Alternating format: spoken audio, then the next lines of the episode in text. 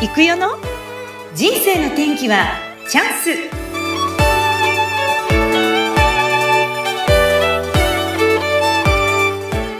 人生の天気はチャンス。この番組はゲストさんの人生を自らの口で語っていただき、ご自身の人生の振り返り、人生観などを探っていく番組です。本日のゲストは、ちゃんちゃらららららら ピアノ調律安藤代表、安藤まちこさんです。まちこさん、こんにちは。こんにちは。よろしくお願いいたします。こちらこそよろしくお願いします。はい。では、まちこさん、チャラララとかって、これなんかピアノっぽくないですけど、一応ピアノのつもり。まちこさんから自己紹介をお願いいたします。皆様こんにちは。私は浜松市に在住のピアノ調律安藤をと代表をしております。安藤真知子と申します。えー現在ですね、静岡県を中心に、えーピアノの調律の仕事を軸にしてさ、まあ、様々な活動をさせていただいています。えーお宅のピアノから、ご自宅のピアノから、それから、まあ、あの、各種公共機関のピアノ、まあ、時にはですね、え音楽会なんかの、えーと依頼でですね、ホールのお仕事をしてみたり、まあ、本当にピアノのあるところ、どこにでも出かけてお邪魔していますよ。うん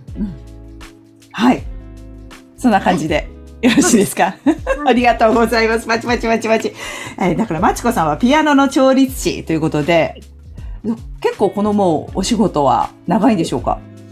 そうですね、えーっと、まあ、こそ、まあ、後でお話はさせてもらいますけれども、結婚して子育てをしている間、数年間はお休みしていたんですけれども、二十歳ぐらいの頃から、現在までほぼずっと続けてる、うん細くなり続けておりますので、はい。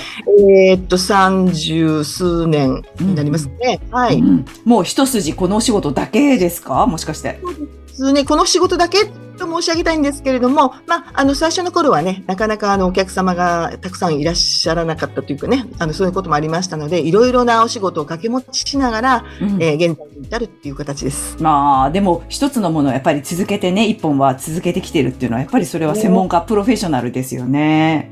いや、でも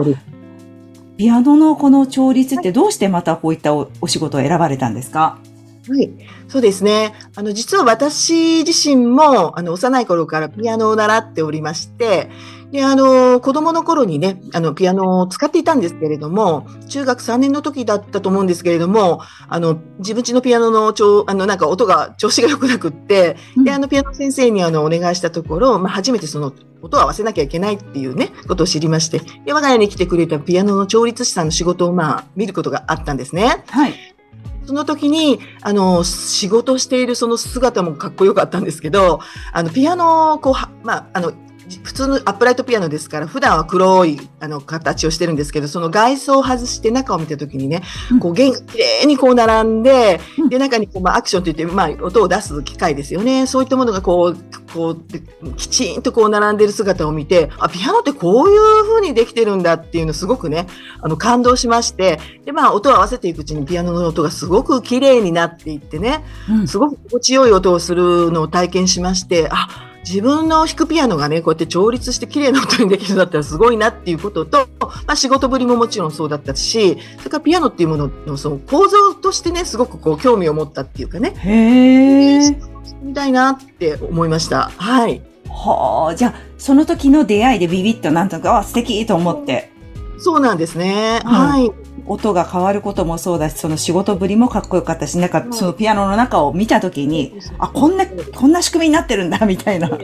衝撃を受けた。衝撃を受けましたね。はい。じゃあ、もうそこで、あの、いや、私これやりたいなっていうことをずっと言い始めるんですか？その後は。ね、はい、そうですね。で、あの、おぼろげにそれを感じてはいたんだけれども、まあ、実際には、あの、まあ、高校卒、えっと、卒業する間際っていうかね、あの、進学の時期にですね、まあ、あの、どうしますかっていうお話が出ますよね。その時に、あの、いや、実はこういう仕事をしたいんだよっていうことを親に申しましたらね、ええみたいな、な何それ？みたいな感じでしたけれども。うん、そうだったんだ。まあんまり知らない仕事ですよね。まあ私なんか田舎にあの暮らしてましたので、あのそんなに人口もたくさんある職業でもないですので、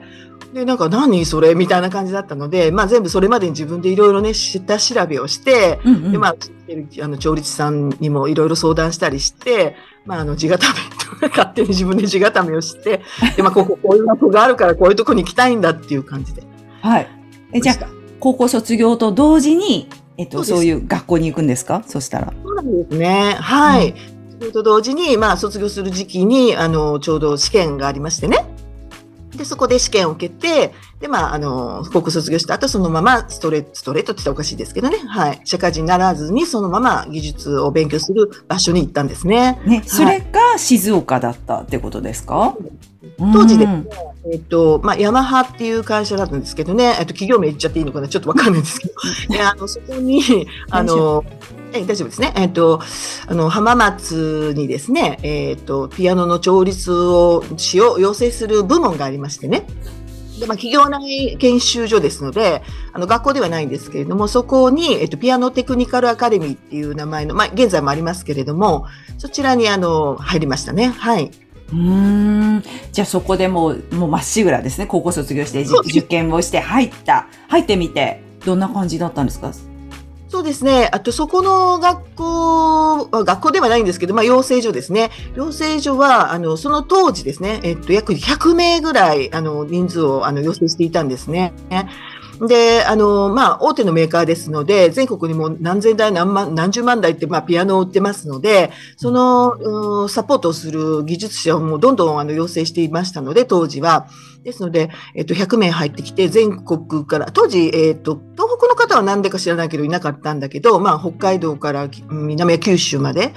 えー100名のあのメンバーで男女、だ大体7対3で男性ですね。男性が7で、女性が 3, 3割ぐらいで、あの、あの、全寮制で。はい。えー地元のバスで、バスをチャーターして、もう本当に、カゴの鳥のような朝から晩まで、うんはい、入って3、3畳ぐらいのお部屋にピアノが1台だけあってね、でそれでお部屋が地下室なんですよ。だから日も当たらない、その、要は蛍光灯だけの、その地下室の中で、朝から晩まで悶々とピアノと格闘していくっていうね。はあ、そういう、そういう訓練というか研修を受けて。実施、実務が、まあ、きあの、基本っていうか、あの、8割っていう感じで、はい。えー感じです。はい。もともと出身がど岡山でしたっけ？そうなんですね。えっ、と、岡山県真庭市っていう、まあちょっと山間部ですけれども、そちらで、えっ、と、生まれ育って、高校生まではそこにいまして、で、で、初めて、まあ、あの、なんていうんですか、あの、天王山を越えてですね、静岡へやってくるわけですよね。はいそしてそこでじゃあ仕事をしながら、で、もうあ恋愛をされて静岡にいる感じですか？ですね。えーっと、あそうではなくて、一旦みんな、あの、やっぱり就職はしなきゃいけないんですよねうん。あの、なので、えっと、まあ、卒業っていうか、あの、終業、終了した後に、地元に戻りまして、地元のあの、ディーラーさんっていうか、楽器店さんでは働きました。で、あの、まあ、結婚の相手は、当時、えっと、知り合った人だったので、まあ、最終的に浜松に来るっていう形だ。ったんですね。はいそういう、そういうルートを通っていらした。そうなんですね。ええじゃあ、えっと、そこのままじゃあ結婚もされてっていう形で、えで、仕事もここの静岡で仕事をされてっていう形で。はいですね。そうですね。ねはい。この調律の仕事ってやっててよかったってことは何ですか？そうですね。やっぱりまあ、もともと自分がね、やりたかったなっていうのが、あの、その仕事がま、できたっていうことが一番まあ、喜びではありますけれども、やっぱりあの、この技術を持っていることで、いろいろな方とお知り合いになれて、そしていろいろな体験をすることができて、本当にあの、なんだろうな、あの、こう、人生観も広がってね、まあ、今回、うんうん。まあ、まあ、いろいろなイベントなんかも自分やるんですけれども、まあ、そういうのも普段なかなかあのお付き合いできないような方ともね、お付き合いができるようになったり、本当にあの世界が広がったなって思いますね。はいあの、いや、すごい、あの、デリケートなお仕事なんじゃないかなと思ったんですよ。やっぱり、ね。ううんんその辺は何か気をつけていらっしゃいますか？そうですね。あのやっぱりお客様が、ま、まあもちろんあの、なんていうんですかね、いろいろなお客様いらっしゃいますけれども、やっぱり音楽を追求しているお客様もいらっしゃいますので、どうやったらお客様のその、なんだろう、希望に応えることができるかっていう、こう、なんていうんですか、まあ、あの、聞き、聞き取るっていうか、こう、そういう感性っていうんですかね、そういったものもやっぱり必要になってきますし、それから、やっぱり音楽のこと若干なりともね、やっぱり自分も、あの、勉強していかなきゃいけないし、まあ、演奏するっていうことも、やっぱり少なからずできた方がいいので、そういういう部分で、やっぱり音楽を自分自身もそのたしなむっていうことも続けていますよね。はい。うん、今でも演奏されますし、演奏もするんですよね。演奏したり、あとは。まあ、演奏っていうと、ちょっとこう、人前でお金を取ってやってるみたいな感じですけど、まあ、そこまではしないですけど、その、もちろん、その、ピアノを弾くっていう作業はしますよね。うん、はい。はい、そういうことはします。はい。何か誰かに頼まれれば伴奏してみたりとか、はい、そういうことはやりますね。えー、っと、まあ、さっきちょっとお話しした中で、その、まあ、これ一本でずっとやってきましたかっていうことで、いやいや、あの、いろんな仕事もしながらねっていうお話はしたんですけれども、うんうん、時、あの、学校のね、あの、補助教員さんみたいなお仕事を、あの、お願いされて、で、その時に、やっぱりピアノが弾けるっていうことはすごく、なんて言うんですかね、あの、やっぱり、あの、アドバンテージがあるっていうんですかね。そうですよね。うん、とても、あの、重宝してもらいましてね。はい。うんはい、学校の音楽教育っていうんですか？音楽の授業なんかでも随分、はい、あの活躍させてもらいました。そう。じゃあ、もう、ピアノ様々っていう変ですけど、触ることもできるし、弾くこともできるし、それから、まあ、でも教えることも今されてますよね。そうですね。まあ、教えるっていうと、まあ、おこがましいんですけれども、あの、まあ、自分がまあ弾いた経験というか、習ってきた経験を、まあ、あの、元にして、まあ、あの、まあ、ある程度年配の方っていうかね、大人の方で自分がこの一曲弾いてみたいよっていうような方のサポートですね。はい。音符の見方であるとか、まあ、リズムの取り方であるとか、表現の仕方であるとか、まあ、指の動かし方とか、まあ、そういう本当に、あの、本当にサポートっていう形で、あの、させてもらってますね。で、その活動も、やっぱりあの、なんて言うんでしょう、あの、お客様からね、あの、お話をいただいたのがきっかけだったんですけれども、うんうん、えその活動することによって、こう、なんて言うんだろう、あ、あの、ピアノ弾きたい人ってたくさん実はいるんだなそれをやっぱりこう準備してあげなきゃいけない、いけないって言った大げさなんだけど、なんか自分がそれはできる立場にいるんだから、やっぱりそこは、やっぱりあの、積極的に関わっていかなきゃいけないなっていうのは、とてもあの今現在ね、あの最近感じていることですね。で、発表会なんかもしたんですけれども、うん、それもやっぱり、あの、とてもいい経験になったっていうことで、私自身もとても、あの、やっぱりやっててよかったっていう充実感も感じたし、お客様自身も、とてもあの、楽しみにして、あの、張り合いにして、ま、なんか盛り上がってまたやってますよ。なんかどうしてもイメージとしてピアノとか、まあ、私エレクトーン派でずっとエレクトーンやってたんですけど、はい、子供の頃ね、やってて、それでしばらくこうやらなくなって、もう一回、あ、大人になって、例えば子育てが一段落したからとかっていう感じで、もう一回やりたいよっていうか、そういう方もいらっしゃいます。例えば、だけどピアノ、やっぱり調律をしてこう、手入れをしないと音が出ないからとか、そういうのもあるんでしょうか、ありますね。あの、大体、まあ、子供さんのために買っ、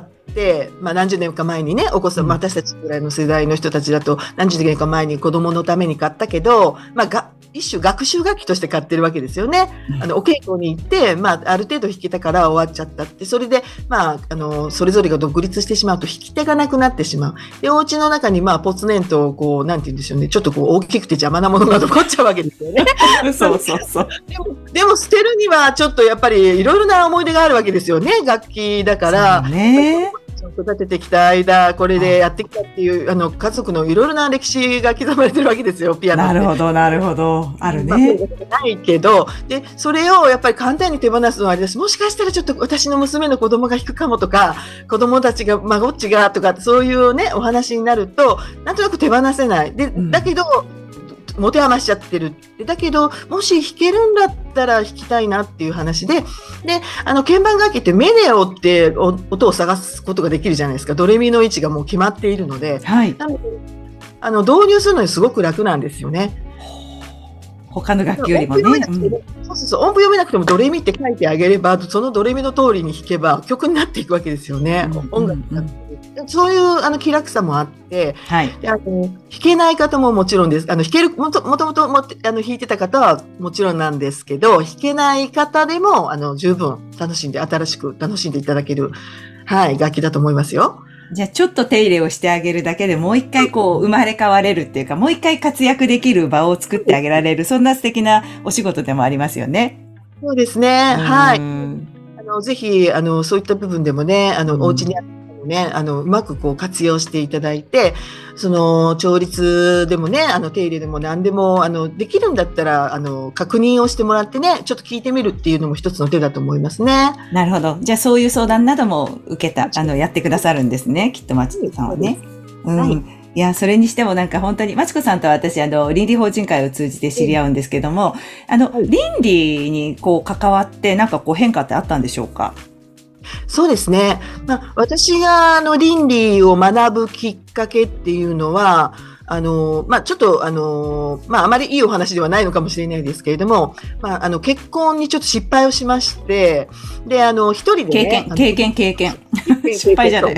そうね失敗ではねね。えーっと、そういう形で子供を、はい。あ二人抱えて、まあ、生活をしなきゃいけなくなりました。で、あの主軸主軸としてはやっぱりこの仕事でやっていきたいんだけど、まだその二人をこう抱えていくほどの、まあ、経済力はなかったんですよね。その調律の仕事だけでも。でうんうん。自分がや矢本になって仕事をしていくために、あの、やっぱりいつもその平常心でいたいなっていうことで、えっと、いろいろなこう、なんてセミナーとかいろんなところに出かけて、こう、勉強してたんです、当時。そしたら、あの、まあ、ご紹介をいただいた方が、この倫理法人会を紹介してくださいまして、うん。で、まあ、ここでいろいろな勉強をしていくうちに、あの、今までなかなか自分に自信の持ってなかったところとか、それから、まあ、自信って言うとちょっと言い方が悪いか、確信とかね、そう、こう、自分が力強く生きていくための原動力になる心の持ち方とか、うんうん。えーそれから、まあ、あの、いろいろな問題が起きた時の対処に対する心構えとか、本当にあの、なんていうか、生きていくためのこう、バイブルって言ったらおかしいんですけれども、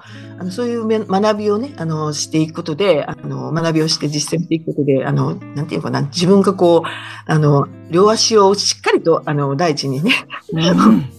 あの、歩んでいけるようになったなっていうのは、とても、あの、感謝してますね。はい。うんそこでなんか、あ、いいですね。でも今聞いて、なるほど。うんうん。生きていくバイブル。確かにそうですね。そうですね。ね、うんいいい言葉がいっぱいあるし、なんかそういう日々こう考えながら生きてると、万が一の時で、まあこうす、こういう風な心持ちでやるといいんだなっていう、こう準備ができるなって今聞いて思いました。で、なんかその、そこからなんでしたっけ？なんか今あの、Facebook なんか見ると、すごいんですよ。なんかね、あの、こ、米俵まちこさんっていう名前で、歌が発表されてるんですけど、あれすごいですね。いやいや、あの、本当にそれもね、あの、まあ、倫理法人会っていうのは、もともとあの、個人組織が最初スタートした会だったらしいんですよね。うんで、あの、まあ、その、まあ、倫理法人、倫理、倫理主倫理っていうのを提唱していた方が、まあ、とにかくこう、和歌と、その習字っていうのをとても推進してらして、で、まあ、あの、毎日とにかく一首、毎日こう、ふ一筆っていう形で、あの、やることによって、こう、こう、まあ、いわゆるルーチンの中で、その気づきを、こう、あの、感じる、こう、感性を磨くっていう、あの、なんていうのかな、一つの活動として文化活動がありまして、うん。で、まあ、無理やりそこへね、入ってくれって言われて、私は、短歌とか思ってたんですけど、意外とちょっとハマっちゃって自分が。これ何年前？は、は、始めたの。えっと短歌始め、そうですね、3年ぐらい前とかね、3、4年になると思うんですけれども、うん最初はもういやいや、毎日、あ毎月1回3種ぐらい出さないといけないんですよ。それで、毎毎月1回3種まで作って、それでそれをまあ投稿したりね、うんあの、あの月に1回そのなんか歌会みたいなのがあって、してこう点数つけられるんですけれども、そうなんだ。うん。で、そうするとね、あの、こう最初は五七五七七に言葉をまとめるっていうのがすごく難しくて、結構みんな喋り、たくさん喋るって簡単っていうか思いの丈を喋るんですけど、今もそんな感じですけど、こうまとめて喋るって難しいですよね。確かに短い言葉でね。経験されてると思うんですけど、なんかこう要約して喋るってすごく難しいんですけど、でもこう日本語の美しさとか、やっぱこといろんな言葉の表現とかね、うんそういったものをこうあの勉強していくに従ってね、あのあ面白いなってその短歌って面白いなって感じるようになって。はい。で、そうそう、毎日見てる景色も違って、心持ちで全然違って見えるっていうことにすごくね、あの、感じましてね、うんあ面白いなと思って、それで、あの、まあ、田原町さんっていうね、短歌、あの、か歌人があります。私、田原町さんほど、あの、スレンダーじゃないから、米俵ぐらいの感じで、そこでこう、枝原。まちこさんだね。いいなと思って。なんか、今でも惹かれる、なんか言葉すごく洗練されてるし、でもやってるといいこともありますよね、きっとそういうね。ありますね。あの、結構、あの、見てくださる方いらっしゃって、あの、いや、あのね、心突き刺さる時ありますよとかね、なんかすごく感動しますっていうか、その同じような思いになる時ありますって言ってくださって、うんあやっぱり見てくださる人もいるんだなと思って嬉しいですよね。まあうん、夢はね、あの、窮地豊はじめ。ああ、いいですね。い あそこまで行きたいね。うん。いや、でもね、最近なんかこう、自分でこう響いた言葉とか、あります？短歌。あ、短歌ですね。そうですね。う最近、そうですね。響いた言葉。うん、そうですね。やっぱりこう、世の中がこう、なかなかね、あの、明るいニュースがなかなかなかったんですけれども、でもなんかそういう中でも、こう、なんていうのかな、こう、身近なところにね、あの子供の声が聞こえてきたりとか、まあ、そういう声でこう、笑い声であるとか、そういったこと、この声をね、私はよくこう擬人化してキラキラしているとか、あの、なんか、あの、匂いであるとか、そういったものをあの季節に変えたりして表現するんですけど、うん。あの、ていうのかな、そういう、こう、なんだろう、こう、目に見えてるそのままだけじゃなくて、こう、そこからちょっともう一歩、こう、踏み込んだ表現っていうのを心がけて、はい、作っていますね。はい。うん、春の香りとかね、あの風の香りが春になったよとか、まあ、うんそういうようなあの表現とかですね、そういった感じでやってますね。はい、書いてます。なんか今、ポッとこう、一周とかって言うと難しいですか急に。最近作った 難しい。最近映った、そうですね。うん。昨日、一昨日ぐらいかな、春、春雷のっていうのをなんか作ったんですけれども、まあ、あの、あの、雷とか雨が降ったりしてね、あの、こう、春を呼ぶ、あの、雨っていうかね、で、あの、雷っていうことで、春来っていう言葉があるんですけど、そういった、あの、まあ、季節の言葉とかなんかも入れて、ちょっと、ちょっとすぐ言葉が思い浮かばない そうか、ごめんなさい。無茶ぶりしてしまいました。いや、でも、春来って言葉素敵ですよね。だからそういう、なんか、日本語って、だから、すごく美しい言葉で、いろいろ、表現もいろいろあるから、なんかそういうのをもう、もう一回、あ、いいなと。だからそういう部分が私多分、まちこさんの投稿を見て響くんだなと思って見させてもらってます。ありがとうございます。いやでも、いろいろ今ご活動されてますけど、なんかあの、どうですか？最近その、お年寄りに関してもそうですし、なんか表現がすごい素敵だなと思ったの。高齢者の皆様っていう表現されてるじゃないですか。はい。幸せの麗しいものと書いて、高齢者っていう表現されてますけど。そうですね。やっぱりあの人間ってあの自分もそうなんですけど、あのどう生きてきたかっていうので人相も出てくるし、うんやっぱり暮らしぶり、暮らしぶりってね、別にあの、なんていうの、裕福だとかどうとかそういうんじゃなくって、まあ姿ですよね。人としての姿って出てくると思うんですけど、うん本当にあの、あの、いくつになっても新しいものに、こう、いあの、進めていき、あの、学んでいきたいって思う人たちって、こう、なんていうのかな、すごくこう、キラキラしているし、うんお年を召しててもすごくこう、はつらつとしていらっしゃいますよね。やっぱりあの目標を持っていらっしゃる方っていうのは年齢に関係なくやっぱり幸せなで麗しい姿をしていらっしゃるっていうことでまあちょっとそういう表現 ああ、いや、いい、いい、この言葉もいい表現だなと思って見てました。はいねえ、いろんな活動をされていますけど、い実際、あの、あれですか、一番こう大きな転機になったのはどこになります？これまで生きてこられて。そうですねまああの大きくやっぱりあの何かし何回かにあると思うんですけどやっぱり一番大きかったのはあの今ここに私が入れるっていうきっかけを作ったやっぱりピアノの調律という仕事を知ったその、まあ、知らせてくれた先輩っていうのが一番大きなきっかけだったと思うんですね。やっぱり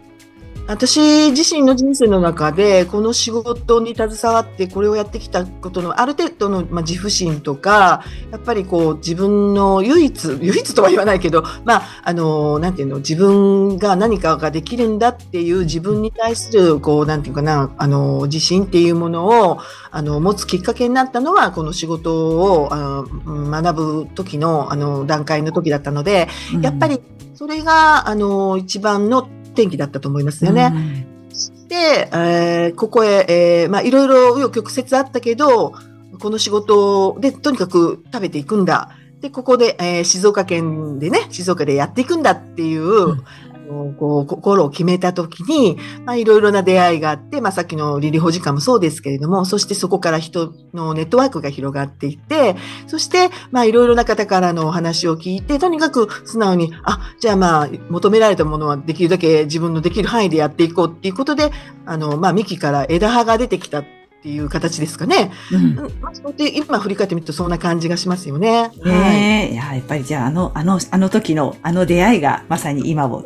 大きく変えてるわけですけど、ね、えっとまちこさんはこの後ですね、なんかあなんか一つ大きなイベントを考えていらっしゃるって聞いてますけど。はい、そうですね。あのまあ今のお話じゃないんですけれども、まああの中立技術ということを、えっと、基軸にして、まあ、いろいろな枝葉が出てきたときに、やっぱりあの、ピアノを使ってくださる方がいてこその我々の仕事なので、まあ、あの、一般の、もちろんその、ピアノをあの練習している方もそうだし、それから、それを、こう、音楽を聴いてくださる方っていうね、あの、方々も、あの、やっぱり増やしていきたいって思いまして、で、えー、ピアノのね、えっ、ー、と、あの、コンサート、まあ、コンサートがメインですけれども、あの、ピアノを、まあ、軸に入れたコンサートを、あの、いわえっ、ー、と、2006年からかな、はい、あの続けていますね。年に1回ぐらい。すごいですね。はい、1回のペースで続けて、まあ、途中はコロナの間はちょっと空いてましたけれども、何かしらの形でそういうイベントを企画して、まあ、あの、大勢の方々に来てもらって、いろんなその携帯の音楽を聴いてもらうっていうシステムしてます。で今年はあと6月の10日と、えっと、9月の17日を予定してるんですけども、6月、もの、近々で6月の10日には、谷川健作さんのユニットをお呼びして、はい、えー、開催いたします。はい。健作さんは有名な方なんですよね。はい健作さんは、あの、NHK のその時時代は動いたのテーマソングを作られたりした、あの、作曲家でもあるんですけど、もともと、あ、もともと大変ですけど、えっ、ー、と、あの、谷川俊太郎さんっていう詩人のよね。はい、えっと、よく後年のなんとかっていう、あの、詩詩を書いた方ですけど、その方のご子息にあたります。息子様でいらっしゃる。はい。慎太郎さんは詩人なんですけれども、えっと、健作さんは音楽の方で、あの、あの、あの才能が伸びている方で、えー、作曲とか、まあもちろん演奏もされますし、こういった活動を全国津々浦々でやってらっしゃいますね。うんうんうん。はい。6月10日に、えー、谷川健作さん率いるディーバのコンサートが浜松市で行われるということで、すごい。その準備もこれから大変になってきますが、今後、ね、あの、安藤真知子さんがやってみたいこと、で、またこういうことを手掛けていきたいっていうビジョン的なものはありますか？そうですね。やっぱりあの今までやってきたことっていうのはできる限り続けていきたいですけれども、うん、あのその仕事の中で、まあ、感じたことがあの、ピアノのね、あの、お稽古するっていうことって今なかなか大変で、お家に楽器はあるんだけれども、先生のところにお出かけする時間の余裕がない、心の余裕がないっていう親御さんも結構いらっしゃるんですね。で、なぜかっていうと、やっぱり今のお母さん方ってご本人もお仕事されてる方が多いですよね。うん、そうそう。共働きでお仕事されてる方多いですから、なかなか子供のサポート、そういうサポートができないっていうこともありまして、でもご自宅で先生が来てくださるんだったら、らお稽古したいわっていう方も結構いらっしゃって、あ、そういう需要のために、その昔、懐かしい、あの、出稽古って言いましてね、あの、生徒さんのお家にお邪魔して、それでお家のピアノを使って、ちょ、えっと、まあ、ピアノの稽古をするっていう、そういうシステムをちょっと少しずつ広げていきたいと思いまして、うんうん、であの先生も少しずつそういう外に出てもいいよっていう先生を今集めている最中ですね。うん、で、あの、若い方から、もちろんそのちょっと足腰は弱いんだけど、ピアノは弾いてみたいわっていうような方のところにもあの出て行ってもらえるように、そういうね、あの、活動をこれから広げていきたいと思っています。いや、はい、すごい、もう、ただ、その調律師だけにとどまらず、そのピアノを通してこう習いたいっていう人のところには出かけて、そしてお伝えし、またコンサートで、その聴いてる方をこう満足させたいという、そんなね、強いお持ち、強い思いをお持ちの、まちこさん、すごいなと思います。本当に今日はお忙しい中、これからもますます元気に、活発に、明るく、はい、えーはい、頑張ってください。応援しています。ありがとうございます。よろしくお願いいたします。はい。どうぞよろしくお願いいたします。はい、本日のゲストは、ピアノ調律安藤代表の安藤真知子さんをお迎えしました。真知子さん、ありがとうございました。ありがとうございました。最後に一句呼びますか？いきなりですか？最後に。そうですね。うん、初めての、えー、これは何て言うんですか？えラジオ、ラジオ、え、何ラジオて言うんですか？でいいですよ。ラジオで。初めてのラジオ番組、ドギマギと、うろたえながらも、なんとか完了。